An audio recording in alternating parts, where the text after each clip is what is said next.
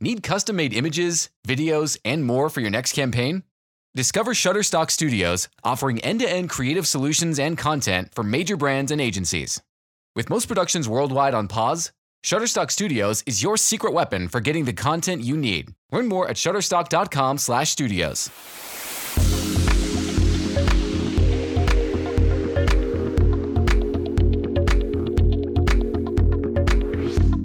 Welcome to the Pop Up Biz Podcast. I'm your host, Susan Sandler. Together, we'll discover the latest and greatest in experiential retail, marketing, and pop ups. That means fashion, retail, restaurants, art, and entertainment. You're going to hear about new business models, creative strategies, and the latest technologies available that make pop up sales and marketing effective for brands.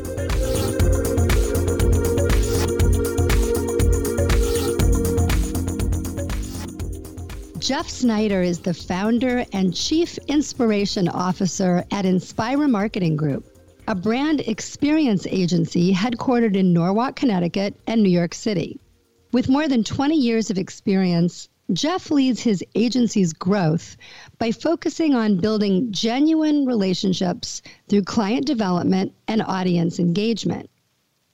By humanizing data to deepen their understanding of consumers, Jeff and the Inspira team have created brand experiences that raise awareness and lift sales for emerging CPG clients like Yasso to global entities, including Diageo and Jeep.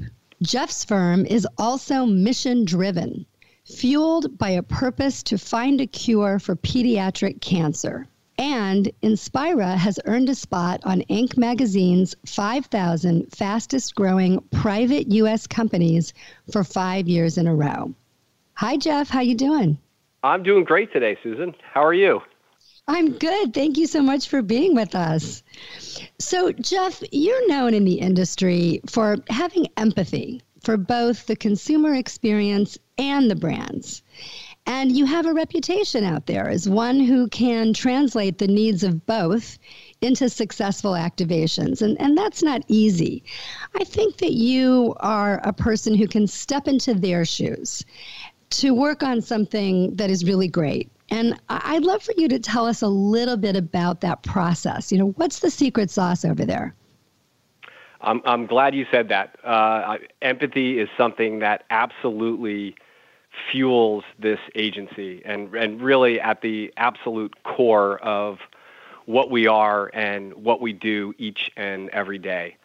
Um, you know, having grown up within this industry, uh, it's just been so incredible that when you get out there, it, it really just gives you the ability to be closest to the customer and really get an understanding to see them so much more as straight demographics and actually just having sort of that two-way conversation and really understanding sort of what drives and motivates them. And as you get into just the experiential design, it really just from a creative perspective uh, allows you to really just walk a, walk in their shoes, understanding where all these relevant lifestyle intersections and how we can possibly just interact and engage and, and really sort of light them up and, and have them create synergies where they're in situations where they can fall in love with brands um, it's been something that not only has you know fueled our work product, but I also think even just our agency as a whole. Um, you know, when I really started Inspira Marketing in, in 2008, it really led with that about you know what type of agency is it that we want to create. You know, what type of feeling do you want to have when you come to work each day, and what type of environment can we create to really put people uh, in situations where they can be their personal best. It's just been something that's been incredible and really true to uh, to our DNA since inception. And so, do you rely on research, or uh, tell us a little bit more about how you get to that place? Yeah, absolutely. Uh, you know, I think it's funny because a, a lot of times, uh, especially when we're working with companies and brands, there they start with you know very uh, uh, rich data, really kind of providing a lot of detail from a statistical standpoint. but one of the things that we really focus on through a different lens is not so much demographics, but more from ethnography. And that's been something really uh, since we started the agency that's been sort of a, a, a pillar within the organization of really being able to train our people that every consumer interaction, every touch point is an ability to learn. Uh, and sort of training them on some of the fundamentals of really kind of like understanding um, what makes them tick, and even going a little bit deeper of having kind of these uh, conversations where you can get to know them just a lot better. Uh, it just reveals sort of a, a true sense of self. And as you're able to kind of take some of the different nuances, not just necessarily from the demographic information that maybe brands are giving you, but really kind of like understanding, you know, what is the mindset? So we don't really focus on sort of those uh, uh, uh, features that might kind of um, being actually able to put people within those respective boxes. But what we try to do is understand sort of what are the short shared values, what are the shared mindset within these consumers, and we're actually able to almost reverse engineer uh, some information with that of utilizing tools like Simmons, where you can start getting some actual data points. Um, as we start putting this together uh, uh, through sort of the ethnography work, we can now really sort of uh, uh, see how this translates into the right source of business from a creative perspective of uh, just really understanding exactly what makes these people tick. And as you're going through sort of that experiential design, how are we going to really curate at every touch point of something that's going to really be so meaningful for them? Um, the ethnography work and even some of the mindset profiling has been really just, I think, such an incredible asset to how we're working with uh, some of our clients and brands. Uh, it's it's really incredible too to see sometimes when they start uh, translating our uh, their their consumer uh, demographics, uh, their consumer audience using our terminology, and it's really kind of fantastic because as we're able to you know constantly evolve the one beautiful thing about experiential is that it's a constant feedback loop. So every day that we're out there is just a new opportunity to continue to refine to continue to learn to con- uh, continue to really kind of feed that flywheel to ensure that we're just making the biggest impact that we can Right. And it's it's great that you're capturing that information and sharing it with your clients and it sounds like they're using it and they're listening. And you tend to work with with larger brands, so you have a large audience that you have to kind of whittle down and understand when you talk about the mindset um, work. So wait a minute, were you a psychology major? In college? you know, I, I wasn't, but I but I but I absolutely feel like one every day. It's it's fantastic, and it, it's you know we do it's it's it's it's uh, it was we're kind of uh, you know through all things COVID, you kind of do a little bit of uh, uh, analysis just as to kind of who we are and who we're right for it. And it's funny because when we started, um, we really brought uh, I think to this whole industry as a whole uh, we approach it very much so from a challenger mindset, and um, you know, knowing that uh, you know, bootstrap the agency back in 2008 when we came out, um, that we couldn't compete with the big guys, and we couldn't didn't have the resources that some of the holding companies have. Um, and so we really had to take that approach. Well, we can't outspend, but we really have to be smart with that. And how can we outsmart? And um, that's sort of been the approach. So we've throughout the years, we've we've sort of have just continued to bring that challenger mindset model to the business each and every day, and it's so interesting to see that a lot of these large global companies, oftentimes the number one uh, within their space, really embrace that. Because I think that to really kind of stay and maintain that number one spot where you have everyone on your heels, they really appreciate sort of taking a look at how we how can we sort of take maybe uh, what where our uh, competitors are really starting to gain some steam, how can we sort of utilize some of that same thinking to to stay ahead? So, although that we work with some of these large scale, you know, multinational brands, uh, we still like to kind of bring that challenger mindset to uh, to the office each and every day. Mm-hmm. And it takes um, a very special staff, I would imagine, to uphold that and, and really make it work. And I want to talk a little bit more about your team later on. But I'm curious, why did you get into this business? Like, what drew you to experiential marketing? Yeah, I think like most of us, it was uh, coming right out of college. I think I test test test drove about three or four or five different uh, careers and found out pretty quickly what I didn't like. Uh, and it was actually when I was at a time I was actually uh, uh, selling beer. I was a, uh, a brewery representative for Sam Adams in the uh, uh, early 1990s. Good beer. A great beer. Yes, it was. Yes, it was.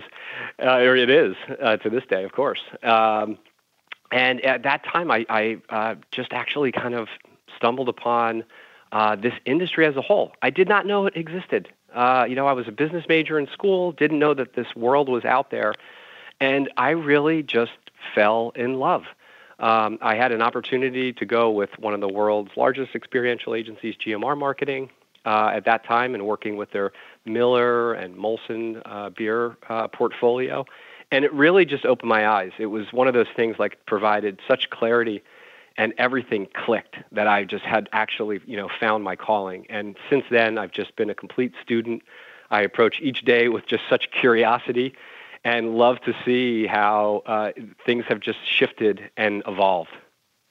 Yeah, I uh, I think that those of us who work in this field have certain personality characteristics in common, and there is something about the endorphin rush of live, whether you're working in live TV or live events, um, whether it's virtual or in real life. There's a juice that's a part of it. I think. Uh, absolutely. I mean, I uh, I live for that, and it's so funny because it's definitely not for the faint of heart. It's uh, one of the biggest things I think that sort of filters uh, people uh, probably out of this industry as a whole very quickly is the amount of pressure. You know, when you see sometimes the uh, the amount of time that uh, advertising agencies are able to develop a campaign and an ad and be able to do reshoots and such, and uh, you know, uh, preparing the the what if planning and having those scenarios for the 100 things that potentially could go wrong is absolutely a rush, and how quickly you can adapt uh, is just is it's thrilling, isn't it? Yeah, and being there, you know, I was never the account person in the agency who could do the plan and walk away. I had to be there, bribing my boss to let me get on the plane and go. right, um, right. And I think that that was just so important to actually be able to problem solve and, and see how all of that comes to life in real time. It's and it's also so fun, isn't it? When when people, uh, so many people, uh, so often people just see the finished product and they say, "Oh my God, you have such a dream job! This is incredible! Look what you get to do." But of course, they don't see necessarily the the weeks of of laborious activity and planning and uh, uh, throughout. It's it, it really is just such an exceptional uh, field. Oh yeah, the banner that fell down, the window that cracked, the the ice sculpture that melted. oh, I, I, found myself at the Super Bowl in Miami, uh, working on a campaign with McDonald's when I first started the agency, and uh, we had set up right on on South Beach, and the winds coming in off the ocean were were hitting 60, 70 miles uh, an hour, and I'm watching all of these different uh, experiential sets being blown away. I actually oh. camped out holding down the, uh, the, the, the tents just to ensure that it was going to be. So all night long, just needed to be there to set up for it. So it was just, uh, this is so thrilling. That's commitment right there. Yeah. okay, wait. So you just said the word that is the perfect transition, which was Super Bowl. I know you guys have done work with Jeep um, around the Winter X Games for sure, and maybe some other campaigns. But how cool was that uh, Super Bowl ad with Bruce Springsteen? Oh, was that just so touching? I mean, I'm sitting here staring at a painting of uh, a Bruce Springsteen print in my office. So, number one, huge fan. Let me just lead with that.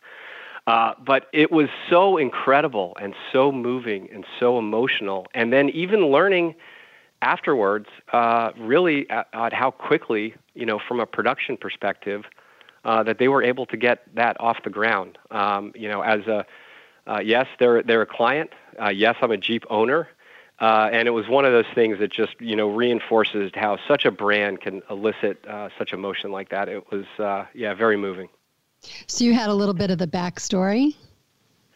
No, we did not actually. It's funny because we we called uh, you know our, our contact up and and believe it or not, they did not have uh, knowledge that they were running this spot up with literally several days before the Super Bowl. So um, I, I, I thought it was just from, uh, I, I mean, I was uber impressed with how quickly they were able to pull that together and uh, in, in such a just an incredible narrative and, and storytelling in that. Wow, that's great.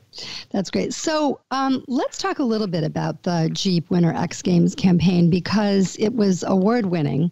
And it, it sounded like when we talked earlier that it also really solved a lot of problems. Um, both for the brand and for the consumers um, in terms of doing something in that location in January. So, talk to us a little bit about that. Yeah, you know, Jeep Jeep has been, I think, one of the founding sponsors of the uh, Winter X Games for uh, I think it's coming up on 20 years. Um, and you know, up up until that time, uh, you know, they they really viewed it as a as a sponsorship, as a as a media opportunity, and and part within that was then you know having the ability to activate. So it was interesting because historically we looked back at what type of activation that they were doing, and um, you know, honestly, it was it it, it didn't seem very Jeep esque. Uh, they they had set up you know a very big large footprint. Uh, they they had celebrities, they had athletes that would kind of come through to do meet and greets and photo sessions and autograph signings, um, and and then also had to just rely on uh, identifying you know premiums and giveaways to uh, as an incentive to kind of bring people in, and so they they came to us with sort of a, a, a plan to you know reimagine um, you know, what that particular uh, uh, activation could look like. And it was a great, great uh, creative exercise for our team because, you know, when you think about this, uh, the X Games in general, right? Who, like, just think about the people that it attracts, right? These are people who live on the edge and thrill seekers. I mean, these are people who are usually doing the activity, and now they're in a spectator uh, perspective where they're actually, you know, kind of watching these athletes. And then you look about what Jeep stands for, and it's about adventure and freedom and outdoors.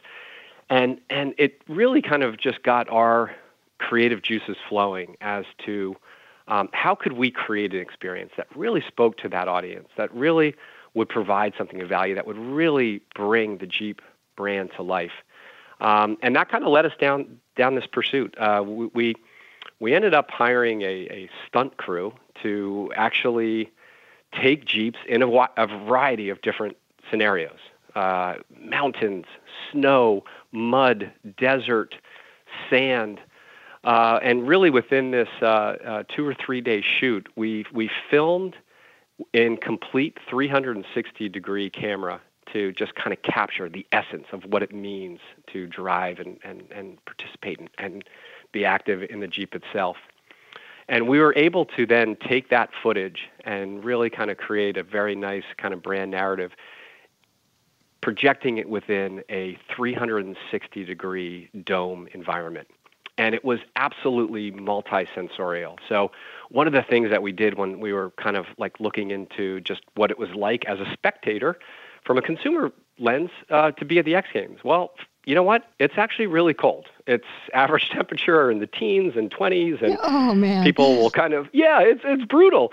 And so, uh, as we were kind of creating this uh, uh, domed environment, uh, kind of projecting 360 degrees, one of the aspects was that we actually took Jeep heated seats and made that uh, part of the experience that people could, you know, uh, actually, you know, sit in to watch this. So um, and then it was just being able to just create this multi-sensorial environment where as the Jeep top in the video comes down, we would have air blowing and people are raising their hands as if they're on a ride and and you could smell pine scent that would actually kind of be you know filtered through.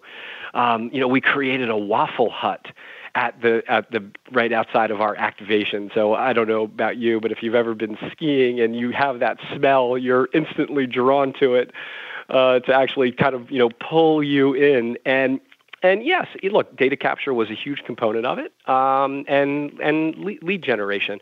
But it was really, you know, having like a dwell time and an engagement where, you know, people are spending 20, 30 minutes uh, actually like engaging in the space itself. It was just really such a great way for the brand to really kind of showcase what they are at their best. But at the same time, it just really laddered into that sort of mindset of what the consumer there was from, from a takeaway perspective, and it was really something that drove revenue as well, which is always uh, which is always great. Yeah, it sounds like, you know, the customers were taken care of. You know, they were warm and they were fed. And I bet that that was, you know, share worthy. I'm, I'm curious, you know, what was the social media uh, component of this? Yes, uh, that was it was a massive component, and there were so many opportunities. Um, one of the things that, uh, by design as well, um, we, the way that we had kind of curated the experience itself was, you know, yes, there was the data capture um, as you came into the footprint, but it really allowed itself for exploration uh, within the space. Um, as people would actually come out of the uh, the the virtual reality, the uh, uh AR sort of domed experience, that's where we had positioned uh, a number of different jeeps. We had teams set up from uh, photo engagement um, this is where sort of the athletes would also come to do photos taken and, and meet and greets. And it really kind of provide just that sort of amplification. So, uh, yes, there was, you know, uh, uh, hashtags associated with it and really sort of encouraged the social sharing. Um, at that time as well, we had, you know, we were also testing uh, overall just net promoter score. Uh, and then um, it was also filtered in from a lead gen standpoint as well. So uh, at that point, uh, people could then opt in to get information, which was then kind of you know fed out to the different dealer groups within their respective areas. Um, so it was really. Um, it was really just incredible. It was uh, it was so good to see uh, not only the impact that you were making there, but then uh, sort of the brag factor and being able to kind of share uh, share that socially was really just uh, wonderful. Wow, sounds like a lot of fun. And I'm curious. I mean, maybe this is obvious, but what is the impact for you as an agency and, and for brands around the awards that came out of that. I think that for our uh, digital first brands and emerging marketers and agencies, our awards still important. It takes a lot of effort, I think, to uh, submit to them. What What do you think about all that? It does, and you know what? Uh, honestly, it, it, historically, it has not been something that's been. Um, you know, of top importance. I think this was one uh, one body of work that we were incredibly proud of. Um, uh, really, just I think it was you know from when when you kind of look across that about really kind of creating an environment and experience that uh, really kind of speaks to consumers, that really uh, positions the brand um, sort of in that light that that that that they uh, that they embrace. Um, you know, we felt that this was one of, of importance, um, and honestly, it was it was overwhelming the response that we got. So uh, I think it was the most decorated and awarded uh, automotive brand of the year, and and just uh, through all different channels, from event marketer to chief marketer to the Reggie Awards, et cetera. Um, so it, it, was a really incredible uh, uh, honor, um, especially within those where you know you are maybe respected by your peers. Um, but at the end of the day, uh, um, it's not necessarily about that for us. I think it's really about driving performance, um, you know, with our clients and, and helping them achieve the goals that, that they've set forth. You were also targeting millennials and Gen Z and in the whole world of sports and esports, and, that, and that's really important. I'm glad you went yeah. for it obviously we've all been kind of suffering because we're the kind of people that like to be with other people and don't mind crowds and want to be in real life um, as well as utilizing our virtual platforms but I've been thinking about and, and working with technologies that can provide more contactless solutions and also thinking about mobile activations. And I know that you had a mobile activation that led to some serious retail sales for the Allswell brand, uh, which is a mattress brand, correct? Yes, exactly. Um, that that was that was interesting. Um, you know, Allswell is a is a, a competitor to uh, to Casper, uh, a mattress brand, and um, you know, really was was out there uh, doing a, a, very digitally led um, uh, campaign, and and was was receiving some success, but I think a lot of the uh, research and insight work that we had done was that you know when people are making an investment of of that level uh, and that size, um, comfort really comes into play, right? This is not something that uh, you, you, we're talking about every day, every night. You're you're looking to get a great sleep, and so for that type of decision, uh, really having that ability to uh, lie down, as you would say, uh, was was important. And so we had um, worked with them to you know look at um, you know potentially uh, uh, doing a series of, uh, of pop-ups uh, throughout the nation. Uh, but the way that some of the budget constrictions were set, we actually pivoted to actually taking the show on the road. Um, so because it was a mattress, one of the ways that we thought that we could creatively bring that to life was actually through a tiny home. So uh, quite popular over the last uh, uh, uh you know few years, the tiny home concept and minimalism at its core. Um, this was fantastic where we actually created a tiny house and took it on the road. So it allowed us to really kind of create this um, very, very interactive uh, uh, bedroom. Uh, and uh, we really kind of glammed it up in terms from a social media perspective of uh, encouraging sort of the different social shares. But it was, it was great. We were able to uh, take this across about 13 different markets um, really heavily leaning into uh, influencers, uh, more from uh, micro influencers, though, within the particular um, markets themselves. Uh, where they would, you know, be able to kind of pre-promote uh, where we were coming, when we were coming, and then really kind of creating, you know, a very immersive activation. So, yes, it was the ability to kind of take them through the tiny house, and just from a sheer curiosity standpoint, people were really just drawn to uh, this thing kind of popping up in, in different locations. Um, and then, you know, for some of the venues that we went into where we were staying maybe for a sustained period of time, um, actually being able to host and curate different events. So whether it was uh, yoga events or pet events, of really trying to uh, create sort of environments for people to come out and participate. Um, but the uh, you know the great piece was obviously just from sort of the, the social sharing, from the encouraging, uh, and really just being able to see the lift uh, in terms from a sales perspective uh, within those markets when we were uh, when we were there for the tour itself. The photos of the tiny house were really beautiful. I have to say, I thought it was so cute. We so many people in my company wanted that, but you know, of course, of course, we put a we put a contest uh, overlay on it, where at the end of the tour, uh, we actually did a sweepstakes for all the consumers that participated. So some lucky person got it. oh, man. Wow. Yeah, I mean, I've seen homes like that auctioned by places like Christie's and Sotheby's. I mean, they're really amazing, especially if there was a particular architect involved. Um, that's great.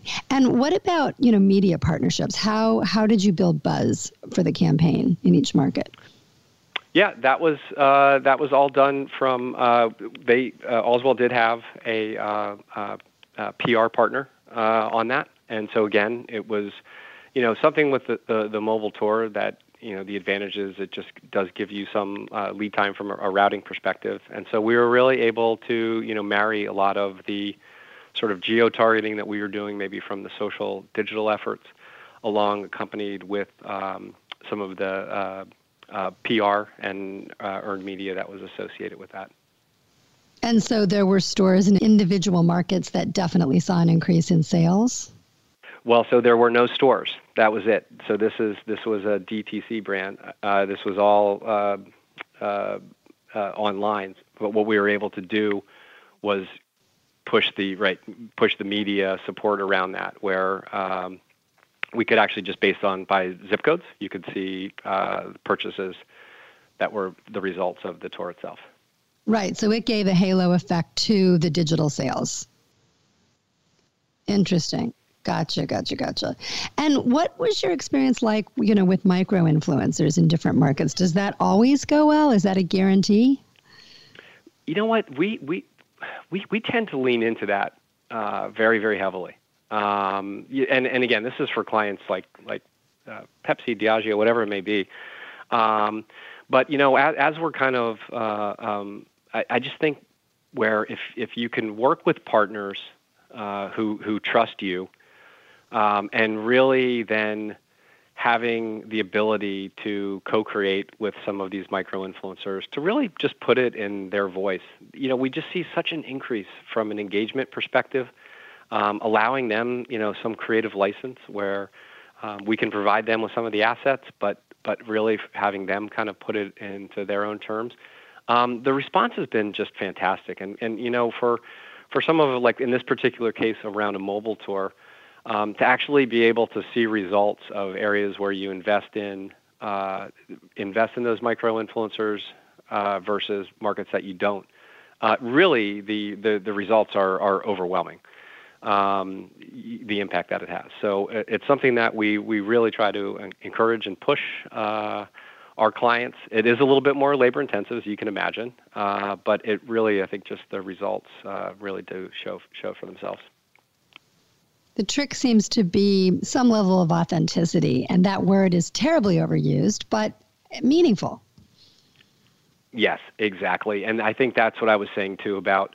Um, you know, I think we, we have uh, we've we've had some clients who really are uh, very overly scripted uh, in terms of of what they want uh, these influencers to say.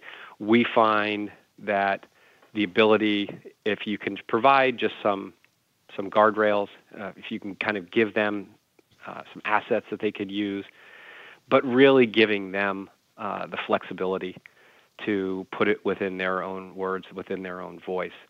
That just really, it's just exponential. Uh, they might have a smaller audience, but the level of engagement is tenfold. Uh, as to what it would be through maybe one of more of the larger kind of national uh, influencers. So um, it's something that we really, really embrace, um, you know, on a lot of levels. And and honestly, you know, we've we've got a very substantial field network. Um, you know, people who are on our payroll across the country, and you know, part of that is actually uh, working with them uh, on developing their own social media profiles, encouraging, putting some uh, education in place as to how they can be, you know, more effective with their posts and tips and such, and in a sense, creating our own network. That's a really smart investment on your part. And did you were you part of the strategy around which markets to go to, or had the brand identified where they wanted to be? The, yeah, it was it was actually something that was uh, uh, done t- uh, together. Mm-hmm. Um, you know, part of it was done from uh, again of of obviously top you know major uh, metros, uh, and then really it was something again just from understanding again back to the ethnography piece of you know, who's really gravitating. So when we look at sort of our uh, source of business, uh, who is actually being drawn towards the Allswell brand? So based on some of the uh, previous pr- data that we had been provided and work we had done, um, it allows you to, again to kind of provide that mindset profile. You can then sort of reverse engineer it uh, to identify what markets where, again, people who have those shared values and characteristics and mindset where they populate, and that actually helps goes into the design as to not only what markets we go to, but even where we show up. I wanted to ask you about how you know the last 12 months have um, boosted your use of technology platforms like instagram or maybe even twitch or other platforms have you been in a situation where you've relied more heavily on digital platforms yeah, uh, we, uh, absolutely. I think uh, we were probably all in the same boat in uh, in, March or April, sleepless nights of uh, of really wondering what what the future um, was go- was going to hold. And I think that you know, uh, look as I look back, um, I think it was fantastic. Right? It it it helped kind of transform our agency to be better poised for the future and, and, and honestly probably accelerated things in terms of, of, uh, of, of, several months. Um, so, you know, being able to, uh, you know, lean in, I think, I think initially it was uh, the, the one struggle that we had with, with most of our, our clients was, you know, just from a tonality standpoint, right? Um, a lot, a lot of the CPG brands that we worked with were actually having really great strong sales uh, due to everyone being you know at home.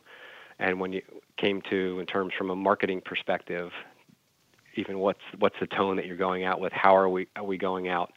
Um, and so I think once we got over that it was really being able to just you know lean in and figure out how we can really utilize and, and redeploy what we have uh, through those those different channels. Um, and so you know from from uh, uh, virtual from uh, uh, you know, shifting from uh, in real life to, to virtual uh, obviously has been something that's just been, you know, huge uh, uh, learning for us. And, and again, like kind of jumping in. And uh, it's just, I think, even as we kind of see it transpiring when things do return, uh, there are so many different elements that will not, right? And so it's just really kind of very interesting as to how we're going to be poised for moving forward in the future in sort of this new era.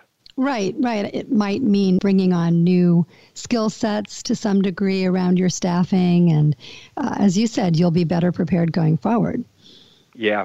Uh, you know, one of the things too, one of the exercises that we've been like kind of following really closely is just also, you know, you think through of uh, just even sort of the future of you know urban planning and you know, uh, as you see sort of the cityscapes changing and wanting them to eliminate cars and create, you know, more open space, you know, well, what, what's that going to look like then 10 years down the road? Um, and really sort of how our city is going to transform into sort of these experiential playgrounds. And is it a blending of retail, art, and culture? And uh, I have to tell you, the um, we, we sort of do these, we call them Inspire Labs, but we just will – kind of pick topics and bring people in from different parties to kind of ideate and think through. And uh, it's really exciting, isn't it, uh, about where things uh, will be headed. Absolutely. I was all into the shared economy idea, getting rid of the cars, sharing workspaces, sharing all kinds. Of, I wonder what the next iteration looks like. It's partial sharing or sharing with masks.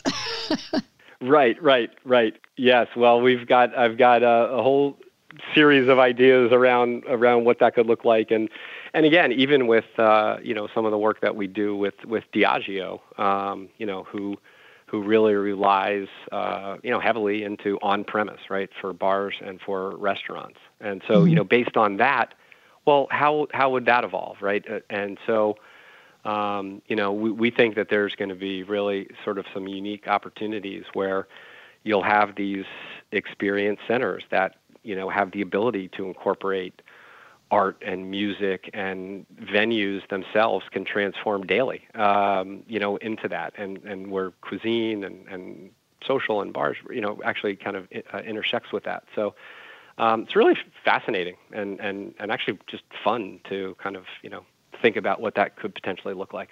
Many of the brands that I work with are mission driven and digital first and when you started your agency, you decided to be a mission driven company to find a cure for pediatric cancer. Yes, my passion, my purpose in life uh, is for that.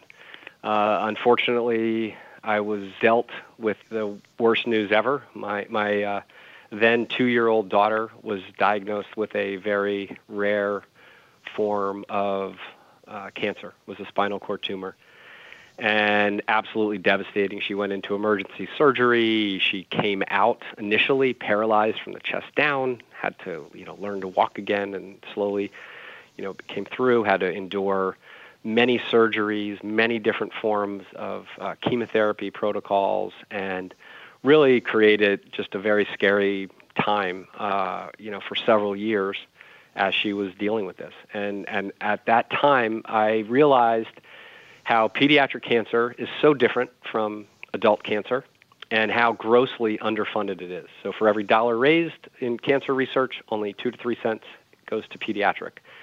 And that became my mission. And um, as my daughter started to get better and wanting to get out there and just be a kid again, uh, she actually provided me with the strength. She was my inspiration.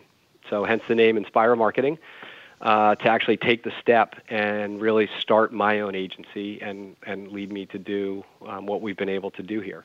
But at our very core, uh, everything is still driven towards that. Uh, so not only are we donating a portion of, of profits, but we're donating an inordinate amount of time, uh, effort, and energy in really helping to further that cause. Uh, it's been something that has been um, tremendously fulfilling uh, to see the impact that we're making.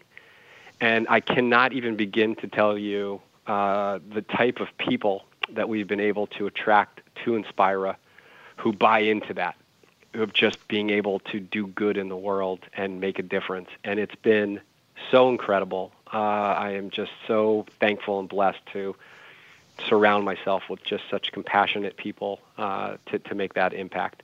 Uh, I will say, my daughter is 20 years old she still is battling uh, cancer, but she's doing great. Thank you for sharing that story with us. I'm so happy to hear that she's doing well. And um, wow, that's so inspirational. Inspira marketing. But it does go back to the one of the words we started with, which is empathy. And uh, I can see that's a very real component, um, obviously, in your life and in your work. And the fact that you're attracting people who feel good about getting up in the morning toward that goal. No, thank you for that. Yeah, I, I appreciate it. It's uh, it, has been incredible, and you know what? It's also led itself uh, where we we now we now tap into our employees to share what you know what's important to you. So, as a matter of fact, later today, uh, I'm going to be judging a uh, almost envision this as a pitch competition, if you will. Uh, we broke the company into five different teams they're ideating around a cause. I have no idea which one. Each one of them selected their own, and they're going to pitch us on ideas as to how the agency could help support and fulfill that. So we've been able to also not only take it where maybe pediatric cancer is my mission and my reason for being and my purpose. Uh, now we're being able to, for the last several years, open it up to the team as well and how we can actually create impact within our community. I would like to be a fly on the wall today for that pitch competition. And there's another uh, foundation within your organization that supports uh, women entrepreneurs and I think also has a pitch night for women working in this sector. Can you tell us a little bit about that? Yeah, you know what? This has been great. So, um, my, my partner Kim Lawton and I have, have had the pleasure of working together for uh, past 25 plus years. Um, and and I, we just have such an incredible uh, team of women uh, within the leadership ranks here at Inspira. Um, and they came to me, and they were really talking about uh, just how inequitable it was out there. That you know, I think it's 40% of businesses uh, are female owned, yet less than 2% of funding, of VC funding, goes goes towards those. And um, it really, believe it or not, the purpose actually led to the to the agency. But we, we actually created. Uh, I'm not a part of. We created a, a new company, uh, Enthuse Marketing, and their purpose and their mission is really dedicated to supporting and helping um, women-led uh, entrepreneurs. Uh, that comes in many forms. It, it comes in forms of uh, mentoring, uh, obviously being able to offer um, creative surf, uh, services. Uh, we really work with them on pitch development and how to uh, raise capital. We host pitch nights, where again we're actually will post uh, you know financial incentives to get people prepared, and then uh, also it's been great because even we've had clients who have come set forth and are now offering up um, their services to actually help shepherd some of the brands that come through and really helping them launch. And it, again, it's just been really, really incredible. That's fantastic. And so, if a company wants to get in touch with you about that, they should go straight to Enthuse Marketing. Enthuse Marketing, and we have the Enthuse Foundation as part of that. Uh, we we have uh, curriculum running constantly, and uh, it's it's an incredible, incredible network. So we're looking for would love to help any businesses get off the ground and for any of those who would be willing to give back and offer their services to help these out, we would love to speak with you. Fantastic. That sounds great. I just love that Inspira has been named one of the best places to work in Connecticut. And I'm getting an idea about why that is. I'm curious, what will your office look like as we start to return to work? Do you expect a hybrid of work life in the future, or do you think it'll everyone will come back into the office and return to normal? I, I do. I, I think it's going to be a hybrid. Um, as much as I'd like to get people back here, um, I think we're just so far off of that. Um, you know, look, people people are finding ways of working uh, very effectively. Um, I'm I'm I'm sure we're all enduring Zoom fatigue uh, and craving that connection. Um, we we are are sort of transforming our physical environment here to create safe workplace for people uh, to come back and when they come back. Um, but at the same time, we're never expecting 100%. We, we've always had, uh, as an agency, a very flexible work schedule, uh, unlimited vacation, and Um, I think given the fact now that people are really sort of finding getting into that rhythm and, and ways of working, we want to encourage that. We want to really kind of set them up for to be their personal best uh, as to what that means. Um, you know, my guess is that we'll start seeing some teams rotate uh, in and out because I do feel uh, while the, the creative and ideation and brainstorming session is working, uh, you know, virtually, um, there's nothing short of when you get that energy uh, within a room itself. And so uh, I, I, long for those days when, when, we can be back, but uh, I also know that it's going to look a lot different than it once did. Right. Well, that's very optimistic. I feel that people are ready to get back to work, and brands are certainly ready to to do other kinds of activations. Um, but there's also a hesitancy, and I'm wondering if you have any words of wisdom for brands uh, who are planning out for the rest of this year in terms of how to get their toe back in the water without committing full steam to a large experiential activation. Yeah, I think, well, look, number one, I, I, I, feel as if uh, just even since January 1st, uh, the mood has lightened, right? I think people are seeing now light at the end of the tunnel. Um, what the approach that we're taking, uh, um, it's, it's probably not the smartest approach in terms from a, a productivity perspective, but we, we've actually been working with clients on what that return will look like, um, but we're doing it in four different scenarios. so uh, it's it's uh, you know you can't really sort of predict what the back half of the year will look like. Uh, but we'll actually put together and do business planning around, uh, you know, if we're at this stage, this is what it will look like. If we're at a higher stage, this is what it will look like. Um, so what it allows you to do is at least be able to have a vision as to potentially what it could look like. And then along the certain milestones, um, you know, we try to not have too many financial commitments along that, you know, route and that path, but how we can kind of plan. I, I do think that it will look different for some time, uh, just more intimate, more personalized. Um, and we're very excited about that. I think because again, just some of the ethnography work that you do of like really sort of understanding them to be able to curate those um, kind of boutique uh, experiences will be great.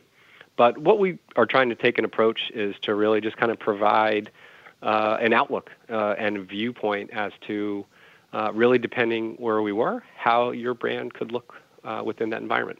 That's really smart. Reduce the risk and provide, you know, more intimate and personalized activations. Uh, creates a lot of opportunities. I'm really enjoying working in that arena as well. So, Thank you so much for sharing this information with us. It's really interesting, and I, I, wish you a lot of luck this year. It sounds like you're off to a great start. Thank you so much. I really enjoyed this. Good to talk to you for another hour. okay, we'll do it again soon, Jeff. Take care.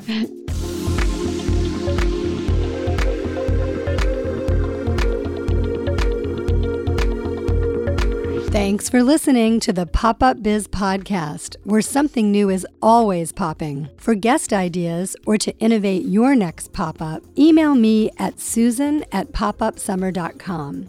Also, head over to our social media channels on Facebook and Instagram at Pop Up Summer. If you like what you hear, leave us a review on Apple. It's easy. Head over to your Apple Podcast app Scroll through the episodes, click on five stars, and leave a review.